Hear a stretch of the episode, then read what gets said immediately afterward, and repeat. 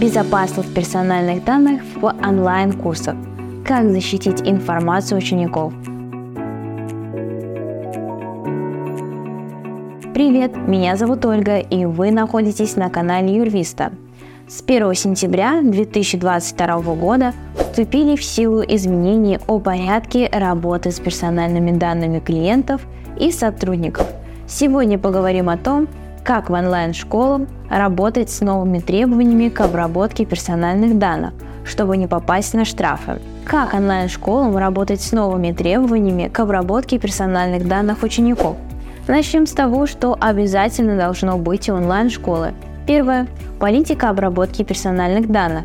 Излагаем, какие именно данные и в каких целях школа обрабатывает, кому их может предоставить и как клиенту-ученику отозвать согласие на обработку персональных данных. Второе. Положение о порядке хранения и защите персональных данных. Третье. Согласие на обработку персональных данных.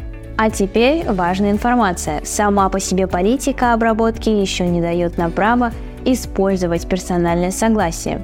Согласие должно быть предметным и однозначным, то есть озвучивать цель сбора информации и подтверждаться конкретными действиями клиента. Например, проставление галочки в окошке. Имеем в виду, что автоматические галочки соглашения уже будут нарушением закона. Не делаем за клиента его работу. Кстати, если онлайн-школа обрабатывает персональные данные только в целях выполнения договора на оказание услуг, например, чтобы создать личный кабинет на образовательной платформе или заполнить сам договор, то согласие на обработку не требуется. Оно обязательно, если вы хотите использовать их в других целях, чтобы, допустим, присылать рекламу. И обязательно уведомляем об этом Роскомнадзор. Отзывы, скриншоты уроков и другие материалы, которые тоже содержат персональные данные. Ученик оставил классный отзыв? Ура! Срочно публикуем его в социальных сетях.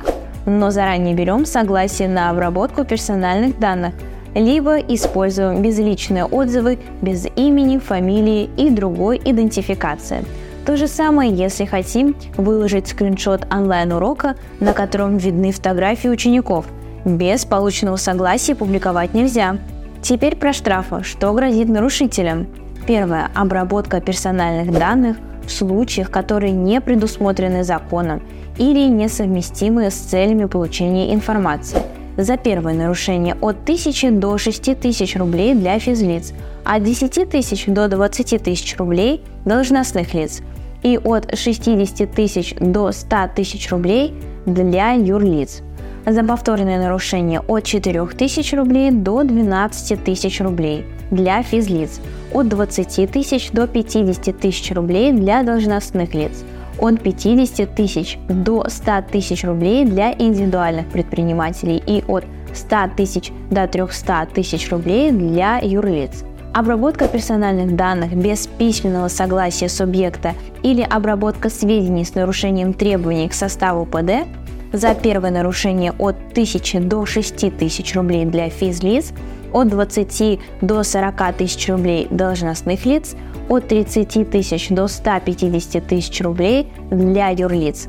За повторное нарушение от 10 тысяч до 20 тысяч рублей для физлиц, от 40 тысяч до 100 тысяч рублей для должностных лиц и от 100 тысяч до 300 тысяч рублей для ИП и от 300 тысяч до 500 тысяч рублей для юрлиц. Третье. Невыполнение обязанности по публикованию или обеспечению неограниченного доступа к политике обработки персональных данных или сведениям о защите информации.